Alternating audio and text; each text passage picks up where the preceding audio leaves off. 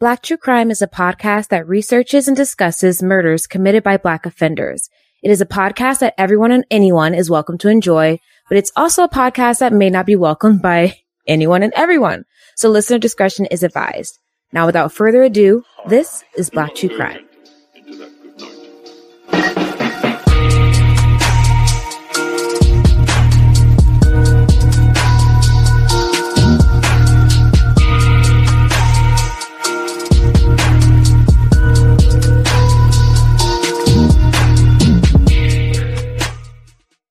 Hello, everyone.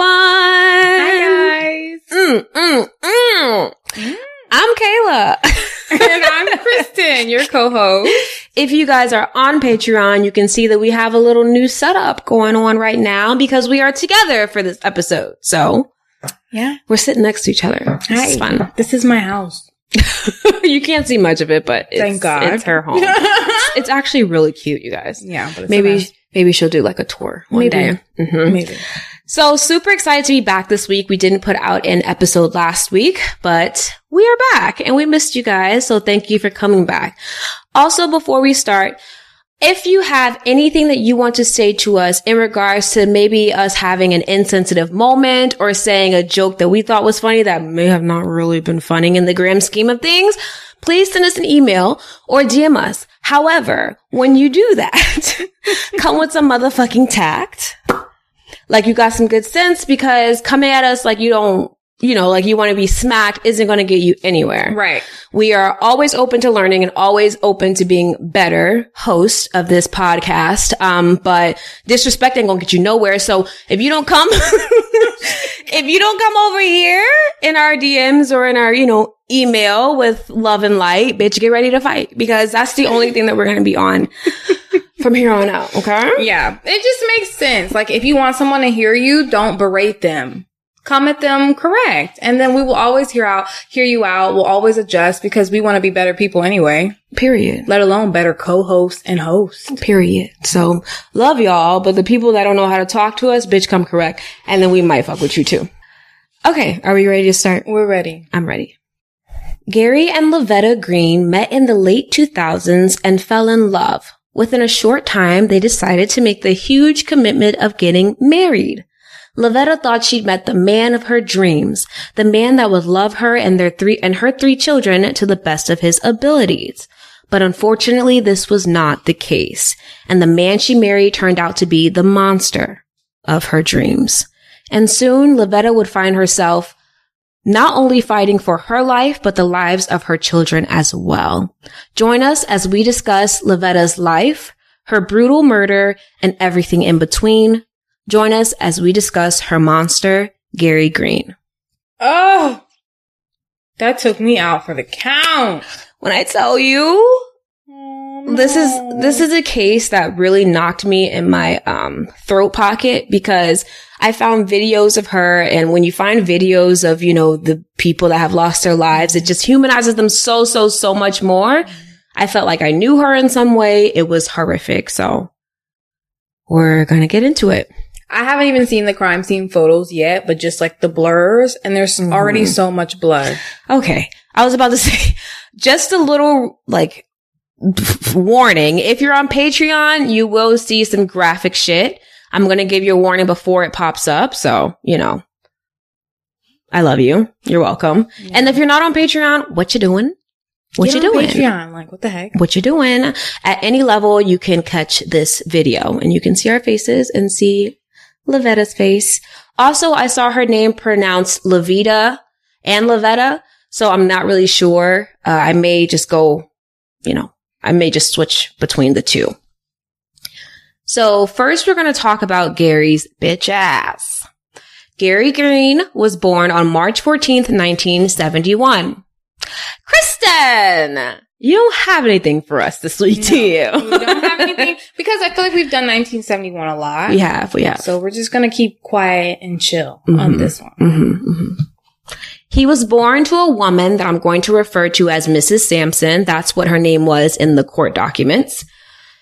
Her family had a very colorful history when it came to mental health. Mm. So Mrs. Sampson's sister was treated for mental issues when they were younger. Her stepbrother killed his wife and then committed suicide. And even her mother had to be on medication for her mental health issues. So not only were they mentally ill in the family, but they were attracting mentally ill people.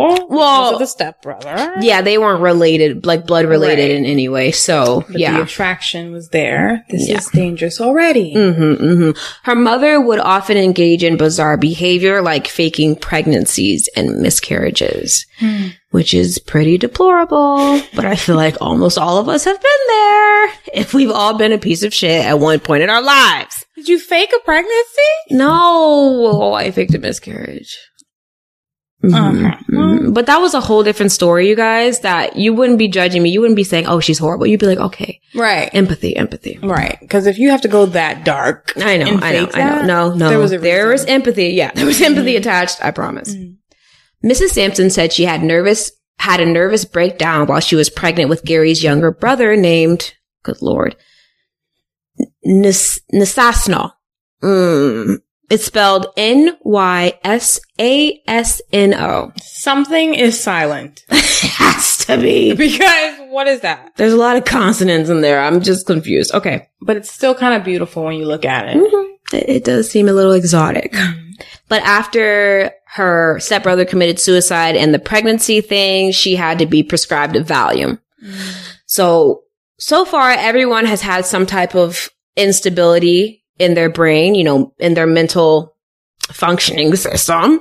And Gary is not someone that missed that mark.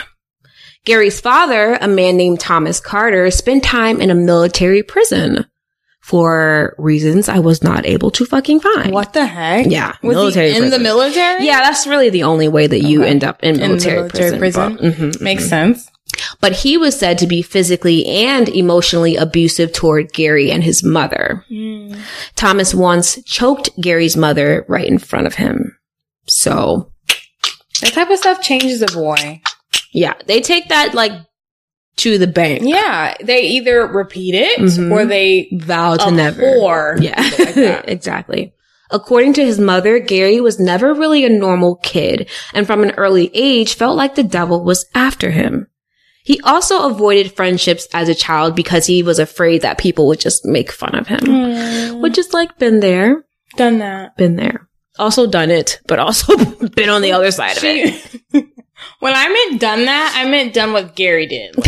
Got away from people, not actually made fun of people. Well, I was made fun of, so I made fun of, Hurt people. He cried a lot as a young boy. And even as he got older, when he actually made friends, because apparently in high school, he had a lot of friends, but he still preferred to be alone. Okay. In middle school, Gary once went to the roof of his school and threatened to jump off of the building. In middle school? Yes, in middle school. But his aunt talked him down. Okay, yeah, this is a little advanced for a middle schooler. It's getting dark. It's turning really quick.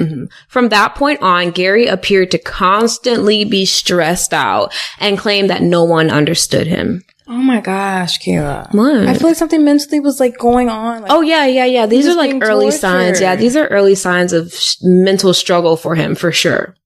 He started becoming more and more paranoid as well. He wouldn't sit with his back toward any door. And he started keeping a baseball bat in his room. I read that he also claimed that one night someone broke into his home while he was in the shower or something like that. Very strange. But yeah, he was just thinking that someone was coming to get him. I also read somewhere that Gary lit a dog on fire as well. I read in a couple places that he started escalating his behavior to violence toward animals, but I wasn't able to verify that via the court documents. So. Well, if anybody has seen our previous confessions, I don't bang with that. No, we don't bang with animal herders. Animal cruelty. By 11th grade, Gary had dropped out of school. Close family members say that he was normal for the most part until he returned from his first stint in prison. He came back with a wife and would suddenly start bursting out in laughter for no reason. So they were like, okay, not normal behavior. Where did this woman come from? We're going to get to it. This is so different, guys. I can stare her in her face. I know, and I feel like we're super close. Yeah. Like in each other's mouth. Like I'm not breathing. And I never do that. Yeah. Okay. In 1989, Gary pleaded guilty in Dallas County to a charge of aggravated assault, and again in 1990 to a charge of aggravated robbery. Okay. Gary had also been arrested in 1989 for possession with intent to distribute crack cocaine. The assault charge stemmed from his attack on an ex-girlfriend, an attack that left her in the hospital for a week. You don't go to the hospital for a week for nothing, you know. For just getting punched in the face. Lightly tapped or pushed down some stairs. He must have really went in on her, that poor woman. Wow. I'm not sure how long he got sentenced for these crimes and stuff, but I know he was still in prison in 1992 because he was interviewed by a parole division caseworker. And he said that he decided to sell crack cocaine for about 6 months just to see if he could get away with it. Okay. And that he committed the armed robbery of the grocery store where he used to work as an act of revenge for being fired. So it doesn't seem like he has great decision-making skills. No. It doesn't really seem like he cares too much about right from wrong. No. But it does seem like he knows what right from wrong is. Absolutely. So in the mental capacity in that front, he's all there. Yeah. I feel like, especially selling coke just to see if you can get away with it, there's other things to do, Gary. I mean, do I blame him? No. But trying to see if you can do it to not get caught, you stop like after a month. Like 6 months, it's like, bitch, you were trying to see if you could take that to the bank, you know? Like you were trying to make a career out of that. Right. He's wrapped in at this point. Mm-hmm. So Belinda Lacey, who was a former correctional officer at a facility where Gary was incarcerated, said that Gary married her. This is the wife that the family was talking about. And then he abandoned her shortly after she helped convince state parole officials to release him. Psychopath. Classic manipulative man. Yes. We've seen many of those in all shapes and sizes. Literally yesterday. Like, what the fuck? Terrible. Gary would go on to have a relationship with a woman named Shalonda Ransom, who would end up mothering two of his children. So Gary has kids of his own. And she claimed that Gary was very easily angered and had choked her to the point of losing consciousness. Oh my God. And this is the mother of his kids. How do you stay with someone? How do you? That will put like the fear of God in me. Like I couldn't. So, Kayla, are you serious? I couldn't. I'm unconscious? Bitch, I've never been unconscious in my life. I have. But not by a man or anything like forceful like that. I've never. It's not fun. So the lack of control there already is just not for me. It's freaking her out. It's not for me. A former correctional officer mentioned an incident during Gary's incarceration in which Gary threw a food tray at him and it like hit him in the face. I don't know if it hit him in the face, but it like hit him in his personal space. Assault against there you go, Kristen. Charge him. Gary's former supervisor at the grocery store said that when Gary robbed the grocery store, he was very violent. He like let off shots, like gunshots. He kicked the door in, was doing a bunch. Like he didn't know them at all. And he had like accomplices with him at the time too. So imagine someone inviting someone into your home for them to just turn around and invite three more people to come back into your home and to ruin everything and to rob you. Yeah. That's pretty intense. And disrespectful. Trust no one. So basically, Gary is just a fucking dangerous menace to society. And just so you guys know, all of the things that I said about the correctional officer, the former supervisor, all of these people testified at Gary's trial. Spoiler alert. He goes to trial. And they all testified against him. Great. So these are facts. That's a great spoiler alert. You guys knew what the fuck was about to happen. It is not known if Lovetta was aware of Gary's extensively violent past, but I'm almost sure she didn't know, because from what I read about Lovetta, she would have never fucked with a nigga like this if she knew this was the type of nigga he was. Mm. She was a strong, independent woman who loved her children with all her heart. So Lovetta, whichever one, sorry sis, Lovetta Danell Armstead was born on August 12th. That's our mother's birthday. Aww. 1976. She's a Leo. She's such a Leo. An incredible Leo. And she was described as, by her oldest son, a beautiful, loving, energetic human being that always radiated positivity. Well, isn't that beautiful? And rare in 2021.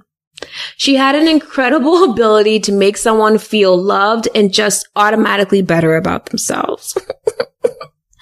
I found the cutest video of her, Kristen.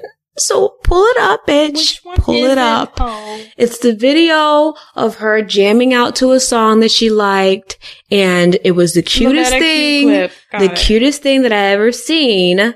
And it really touched my heart. She's so cute. Guys, my fucking heart. Jamming out. She was so cute. You have to see this clip. No. Who cares? Who cares? She's adorable. By 27 years old, she had 3 children. Jerome, aka JT, was the oldest. Jarrett was the middle child. And Jasmine was the youngest. Aww. Jerome was the oldest, and he thrived in his big brother role. He said he always had to do the dishes and do all this, that, and the third, which I totally can relate. Jarrett was a love bug who wore his heart on his sleeve. Literally like me. He must have been a Cancer. And Jasmine was a feisty little thing that told it like it was, period. I can resonate. Kristen can feel that. One of the neighbors actually shared a story about Jasmine where the 2 boys were talking about how fine a woman was. They were like, she looks good. And they were talking about how they were going to get her. Period. And Jasmine came off and was like, both y'all ugly. As she should. And she, her 2 brother. And she was like 6 years old. So I love her. Yeah. So yeah. She loved her kids down and had a very close relationship with them. She worked as a teacher and provided a middle-class life for her and her children, which I was like, okay. And with no man in sight. She's a baddie. No man in sight. I couldn't find any information on how the 2 met, meaning Gary and Lovetta, but it seems as though they were really happy when the relationship first started out. Okay. So good that Lovetta agreed to marry Gary in 2009. Wow. Mm-hmm. Coming into the marriage, Lovetta was bringing way more than Gary. She had her own house. She had a good job. She had her own core. What the fuck did Gary have? What did she need Gary for? Because she didn't need him for anything. This had to be love. Right. Because he wasn't paying no bills. Right. He had a job at Walmart, bitch. And he maybe moved in with a couple pair of shoes. I'm giving him that. He was dusty and she fell in love. Yeah. She couldn't help what she loved. After they got married though, things turned real bad. Real quick. Uh-oh. According to JT, which is Jerome, the oldest, Gary did not give off the vibe of a loving father. He was more focused on getting the respect he felt he deserved from the children. You deserve none. What do you do for me? I've known you for maybe 6 months. Take a pill and chill, sir. If you don't bring anything into this house, you don't do shit for me, I don't owe you anything. At all. But, you know how men are that feel small. They have to make everyone else feel smaller. Mm-hmm. And I think that's what he was doing. JT said he would be aggressive toward them for no reason and just really made them feel uncomfortable and almost afraid.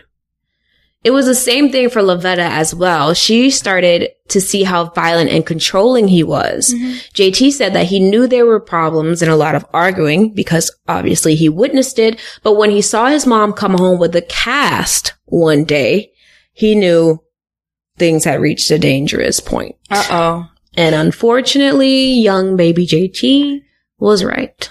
It's time to put the paws on Gary. Bitch. Let me tell you something.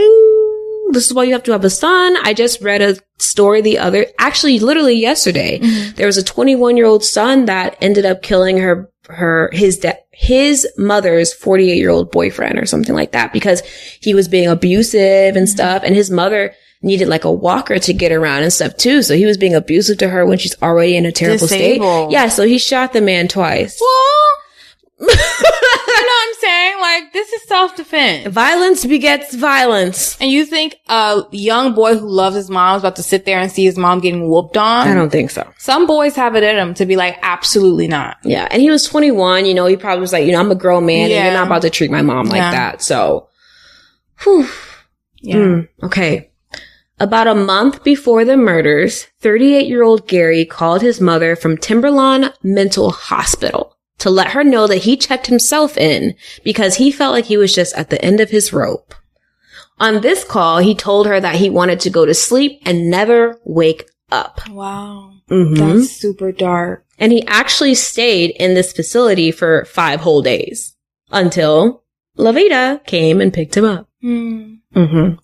At this time, Gary and Lovetta had only been married a few months.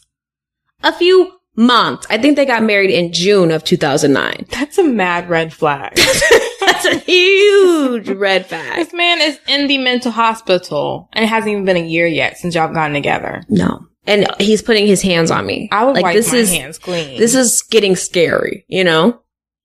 Wow.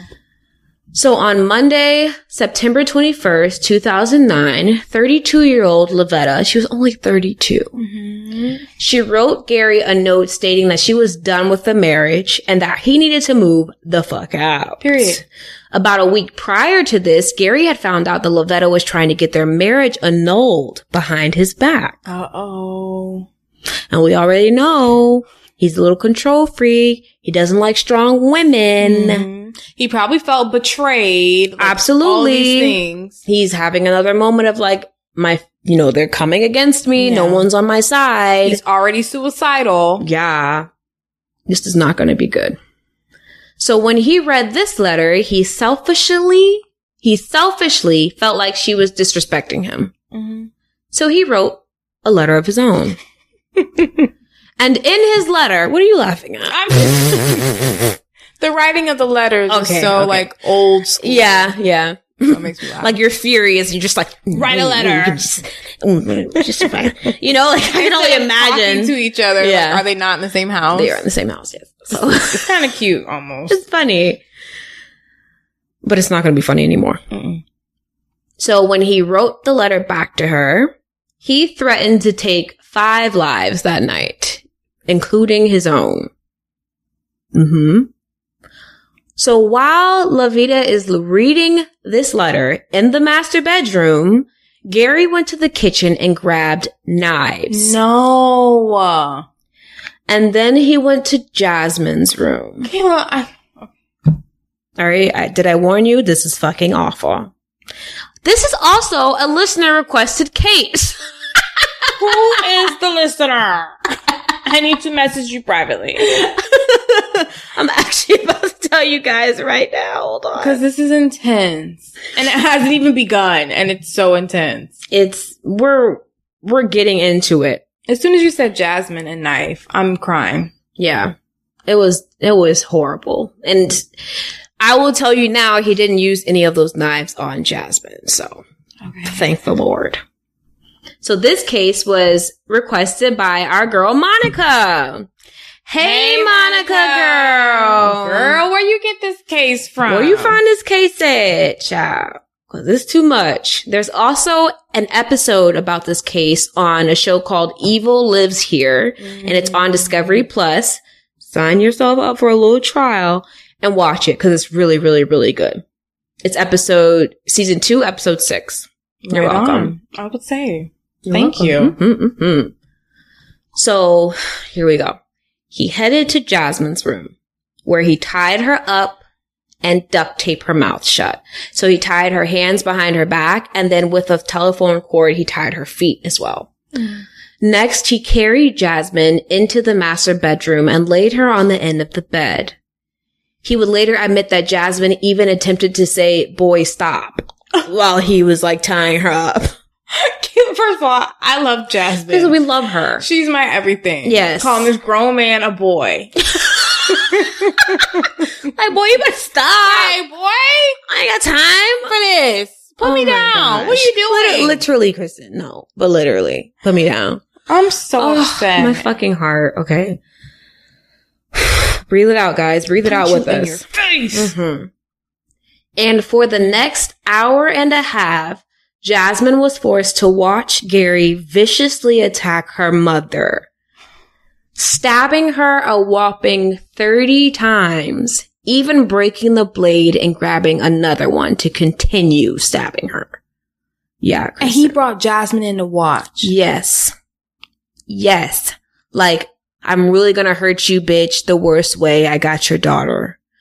Yes, Kristen. So it wasn't even like killing her was enough. No. He had to have... He wanted to destroy her. Yeah. Oh, yeah. He wanted to destroy her. Kayla, I'm so over this case. Well, it gets worse. Oh, my stomach.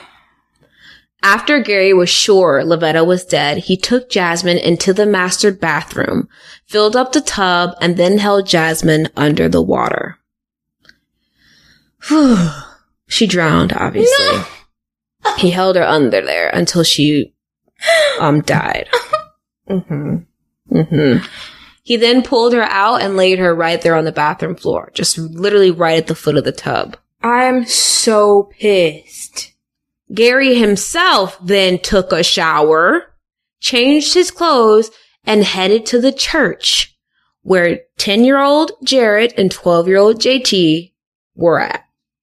So I guess they usually would go to church and stay, you know, for certain events or something. It was a Monday, so I'm not sure if they had something special going on, but they were at the church. And he knew that. Yes. According to Jared and JT's testimonies later in court, that day was like any other day. They went to church, but instead of their mom picking them up, like she always did, it was Gary this time.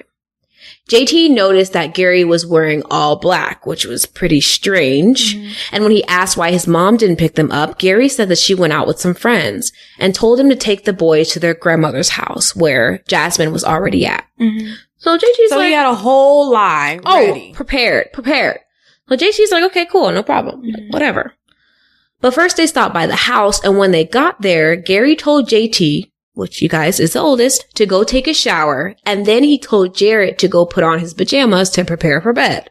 So it's kind of like, why am I putting on my pajamas if I'm just going to my grandma's house? But it was later in the evening. At this time, it was probably around, I want to say 9 o'clock, 9:15 p.m. So that's likely.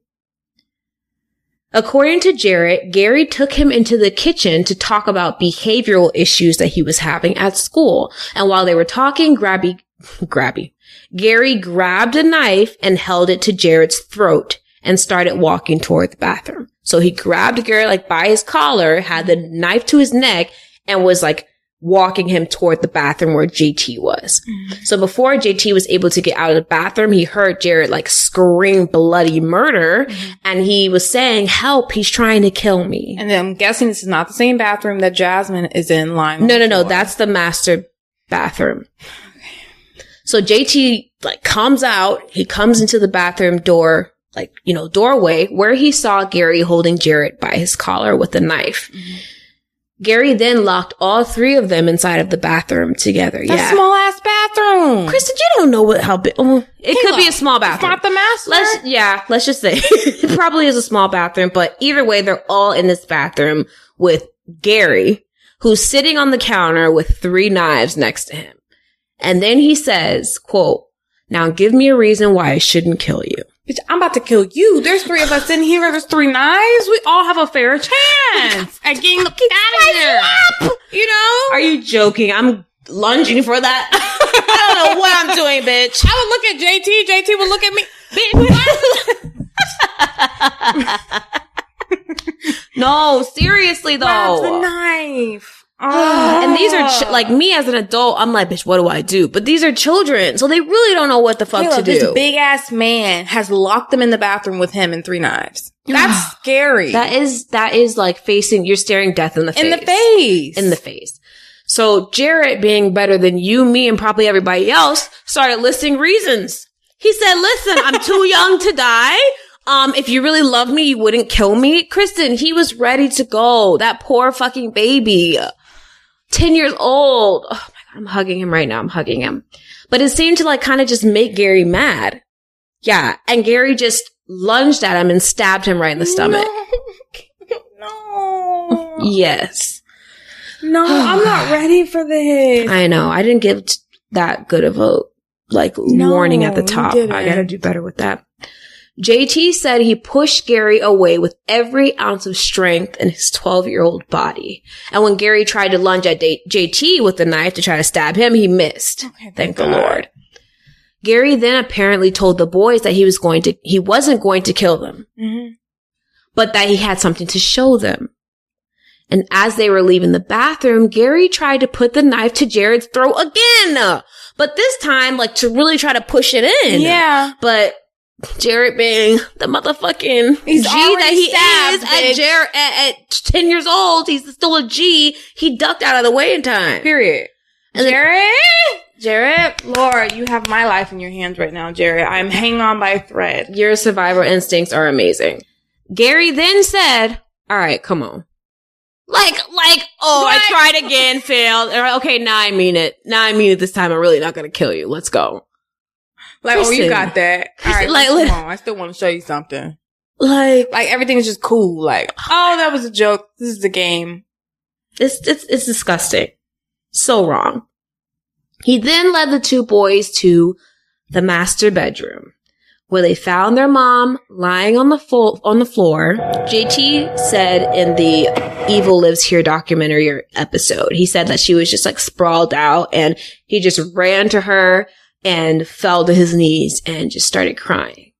Mm-hmm. At 12 years old, trying to shake his mom, it was just horrifying. Jeez Louise. And this is when they said Gary confessed to killing their mother because she was trying to divorce him.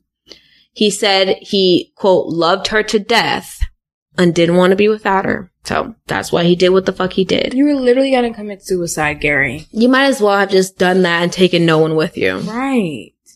Not that we condone suicide. No. But him, if that was your plan anyway, don't involve anyone else. Right. Dickheads. According to JT, he then looked toward the direction of the bathroom and saw his little sister with her arms and legs tied up and no signs of life in her body. Yeah. Kristen's doing the me and you will never part Maki Dada game no thing force, from the color. From The Color Purple. Da. Oh, Lord.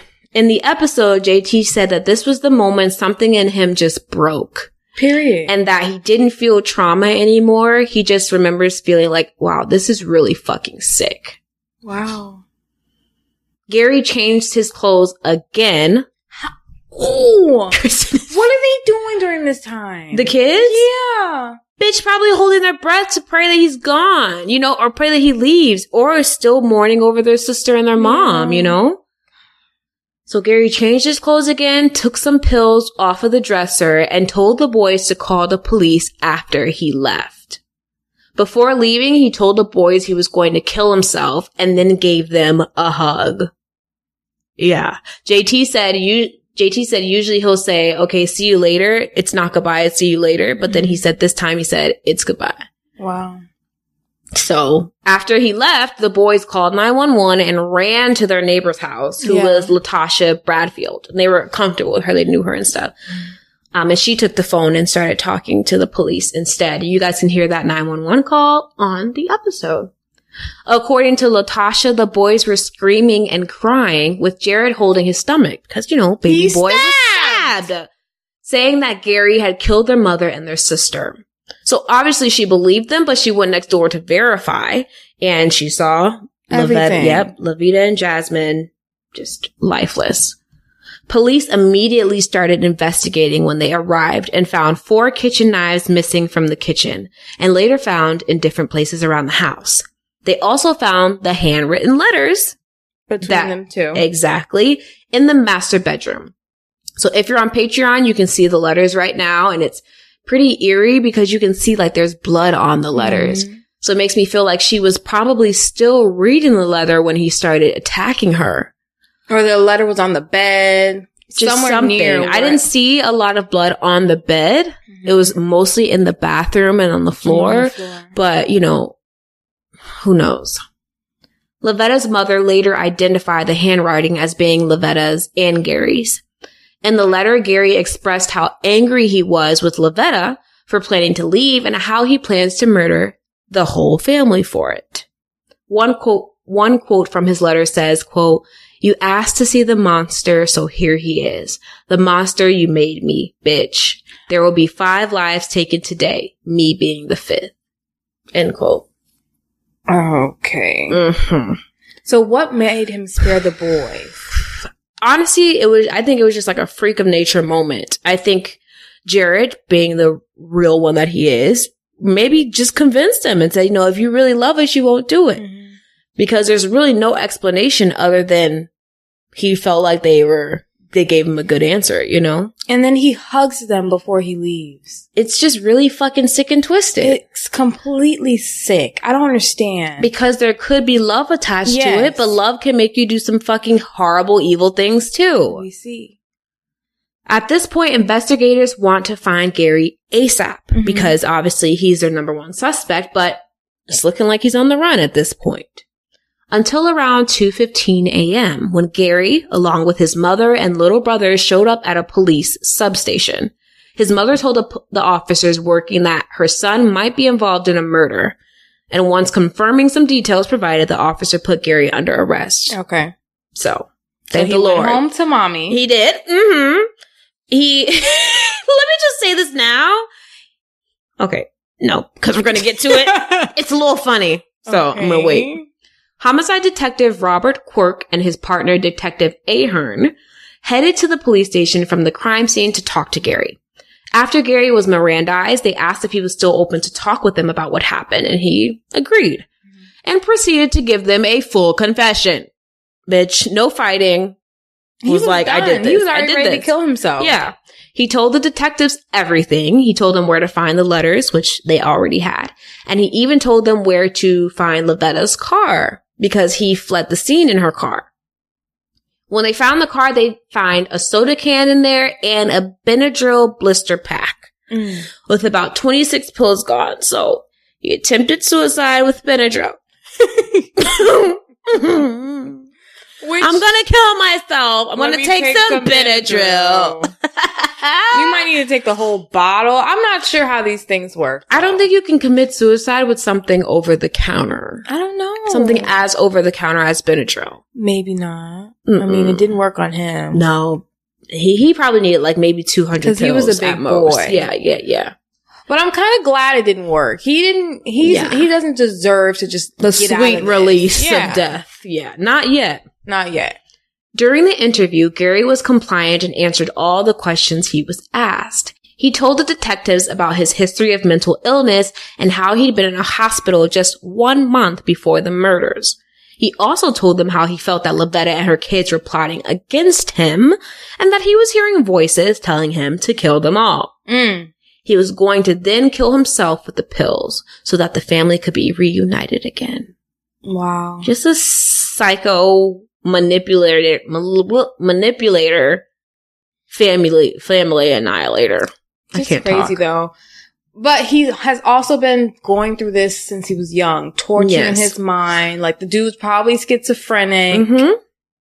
There's definitely some stuff that's going on with him. And he cracked. It just really sucks that it seems like it's very likely that people with mental illnesses that aren't treated are likely to become violent and homicidal. Like, why is there a correlation with that? Because I feel like the mind is one of the strongest things in our body, and it determines whether we know how to freaking act or we don't. Yeah, you're right. And when the mind is ill, everything else is ill. You're playing with fire.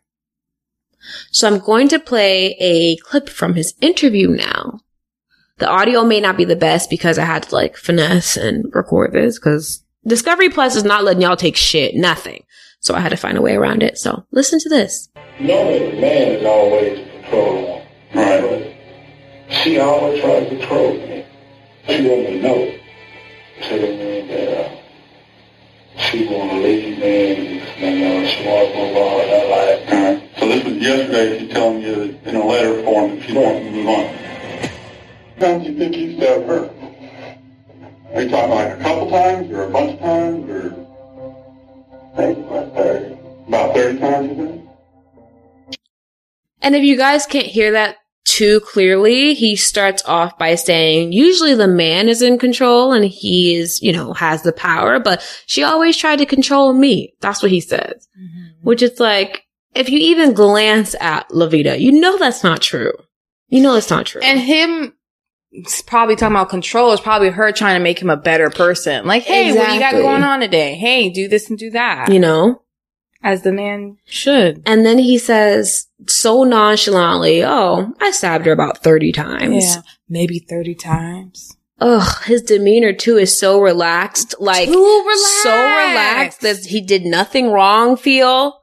And then when he's asked about Jasmine, that's the only time he shows like real remorse. He was like, you know, when he was holding her under the water, he had to look away because he was disgusted by what he was doing. Yet he continued to do it. So it's like, pish the fuck posh. Whatever you're saying is bullshit. So we know that he has confessed. And now it's time for trial because although he gave a full confession, he didn't plead guilty, which is understandable. I see your face, but it's understandable in this situation because we're in Texas, y'all, and Texas will bitch throw you in that chair in a second. So yes, he's facing the death penalty for these cases if he's convicted. Yeah, but all I'm thinking is that he said not guilty by a plea of insanity. Like, that's the only plea I could see. That, I didn't see that was entered. I didn't see that at all. And we're kind of going to get to that, actually.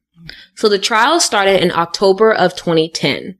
The prosecution was ready as hell for this case. They had their evidence lined up. Everything was straight. They had the DNA they found under Lovetta's fingernails. That was straight up hers and Gary's. Mm-hmm. That's it. They also found sperm cell DNA in her nook and cranny because, yeah, you know, because they did a swab and stuff like that. But the forensics person wasn't able to tell when the sex happened, the intercourse happened.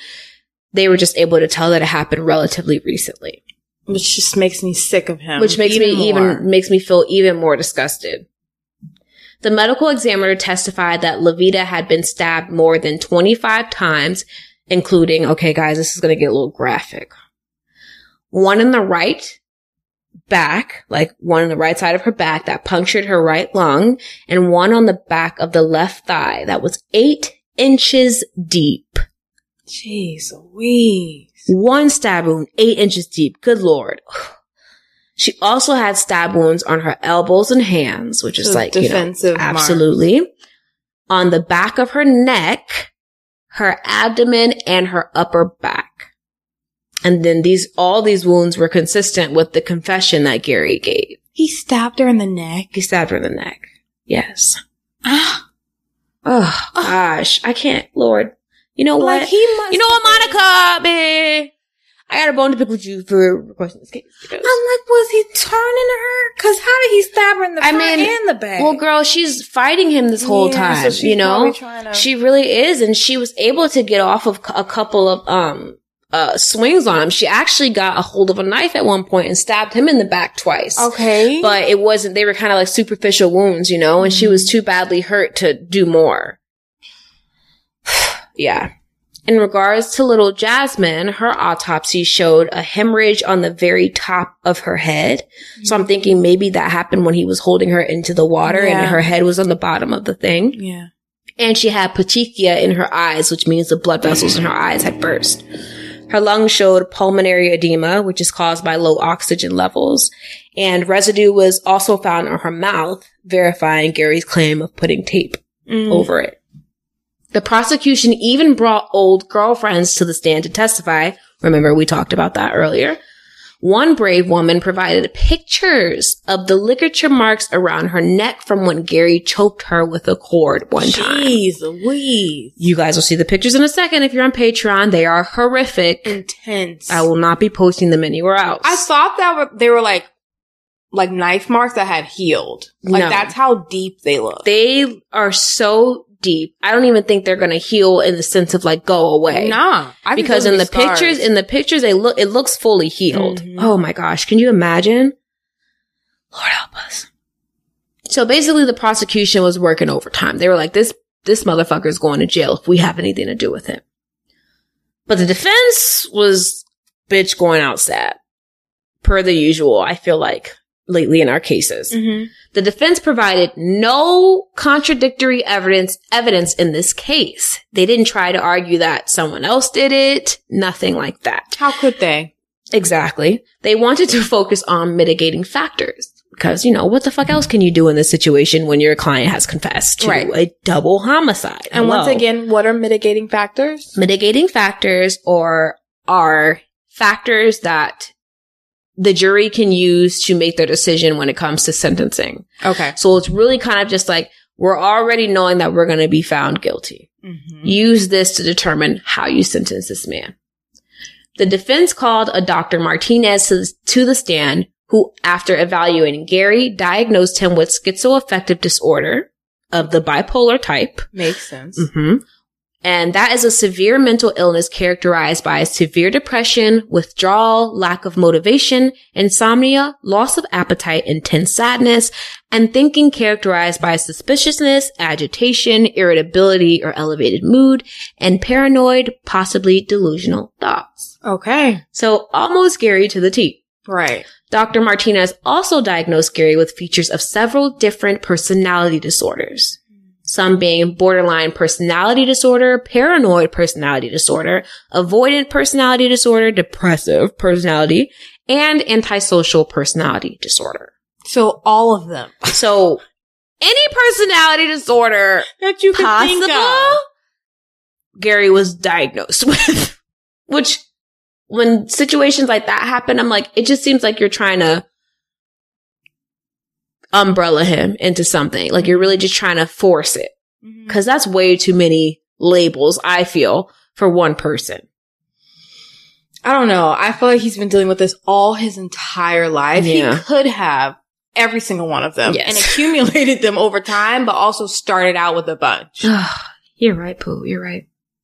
When questioned by the prosecution on cross, Dr. Martinez admitted Gary was not diagnosed with a mental illness during either of his prior incarcerations or while in custody prior to trial. But Dr. Martinez expressed their opinion that the quality of mental health care Gary received was poor, which is not a surprise at all. They're not really caring if you're mentally okay in prison. Right. You know, they're not going out of their way to make sure you're good in that sense. So I feel like, yeah, Gary was never properly evaluated for any of this shit in his life at all.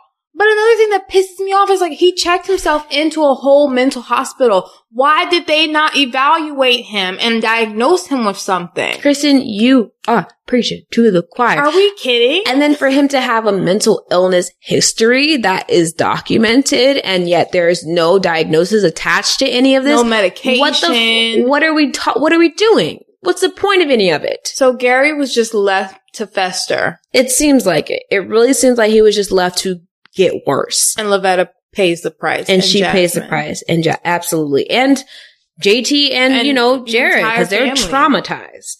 Wow.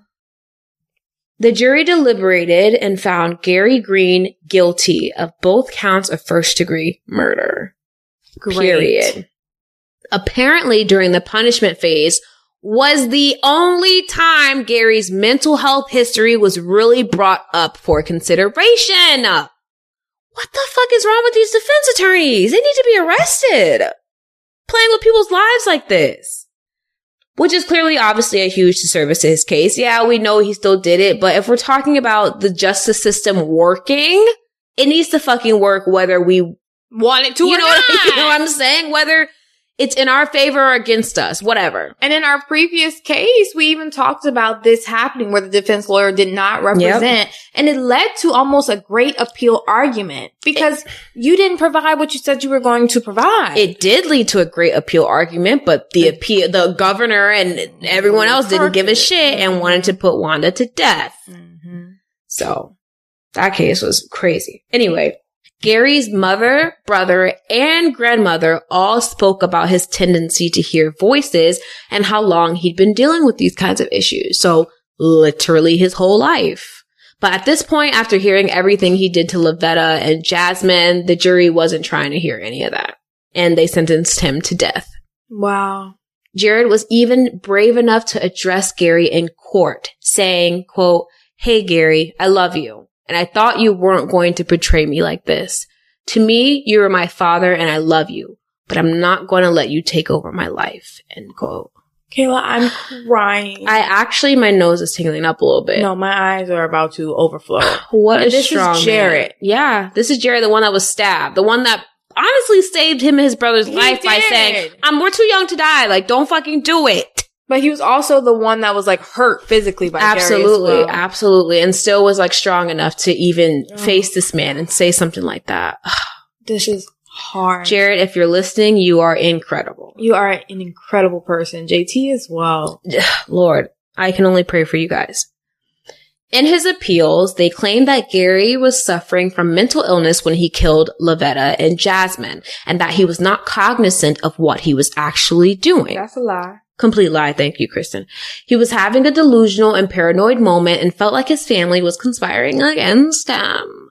Essentially, they are reaching for an insanity defense, finally, or a diminished capacity ruling at best. But the appeals court had the following to say, quote, "In order for diminished capacity to negate the required mens rea," and mens rea is the intention or knowledge of wrongdoing. Okay. "The jury would have to believe that the appellant suffered from a mental illness, that he was suffering from that very mental illness at the time of the murders, and that because of the mental illness, he was not acting intentionally or knowingly when he committed the murders." So basically, they have to believe that you were having an episode when you committed these murders. Which led to the murder. Mm-hmm. They went on to say, "The record shows that evidence of appellant's mental illness was not presented until the punishment phase of trial. Moreover, even if appellant had presented such evidence during the guilt stage, given the motive, the letter, and the confession, a rational trier of fact could still have found beyond a reasonable doubt that appellant was guilty of capital murder. Point of error 26 is overruled." Ooh. So basically, they denied his appeal. They said it doesn't matter if you had all this mental health issues and stuff like that. Even if your defense attorney didn't shit the bed and mentioned it at your first trial, it wouldn't have made a difference. Wow. And Gary Green is still currently sitting on death row in a Texas penitentiary.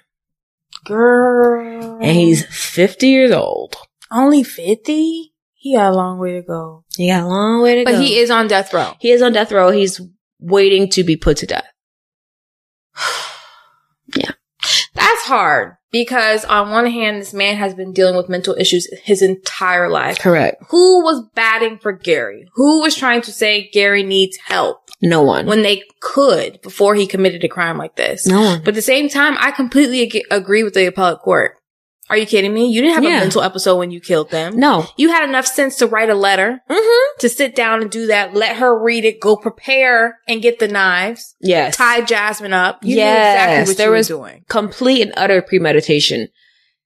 And then go get the boys. I was about to say, and then bring them back and threaten to kill them as well. It's just, there was so much like, I want to do this, so I'm going to do this. Because and then even I'm off myself. Exactly. And then even him admitting to the boys, I killed your mom because she was leaving me. That has nothing to do with your mental illness, sir. If you had a moment where you did something and you didn't know why or what you were doing, you wouldn't have had the wherewithal to tell them the reasoning behind it. Exactly. And he wasn't making that up. It wasn't it's real. In my head that they're plotting against me. No, she literally wrote a letter. Yeah. Like she wants to divorce. She was plotting to leave you. You weren't delusional in this moment. No, that was your reality. Yeah. Yeah. And he fucking snapped. Wow. That was so hard. That was really hard. I was praying to God Jasmine did not die. I know. When I first saw it, I was like, obviously heartbroken Lovetta died, but then I read more and I was like, fuck, like Jasmine was only 6 years old. The only thing she did wrong was be in the wrong place. Be in the house. At the wrong time. And it's just awful. So I'm really, really glad that the state of Texas got it right. You know what I'm saying? The person that's responsible for this is being held responsible. And that's pretty much the only positive thing that came out of this, other than JT and Jarrett still, you know, being alive, thank the Lord. And JT has a daughter now. Wow. And he said she reminds her, she reminds him so much of Jasmine. She's so sassy. And if you saw a picture of her, Kristen, they look so much alike. Her so and Jasmine? Yes, so much alike. So it's so precious and beautiful. Wow. And well, if you guys do not see a pattern out of all the BTC cases we have, it's that mental illness is freaking real. Yeah. Yeah. It's not a joke. If you know someone who needs help, get them help. Nowadays, shit like that is for free. You can find resources and organizations that help people with mental illness. Mm-hmm. Mm-hmm. Please, for the love of God. You could literally be saving your life, someone else's life. Shit. Don't sleep on your mental health. So, period. With that being said, we love you guys so much. And don't forget, be safe. Kristen fucks this every time. Be safe. Protect your peace and protect your space. So we don't have to cover your case. Bye. Love you. Bye. I have a right to kill me. I have a right to do that. But you have no right to judge me.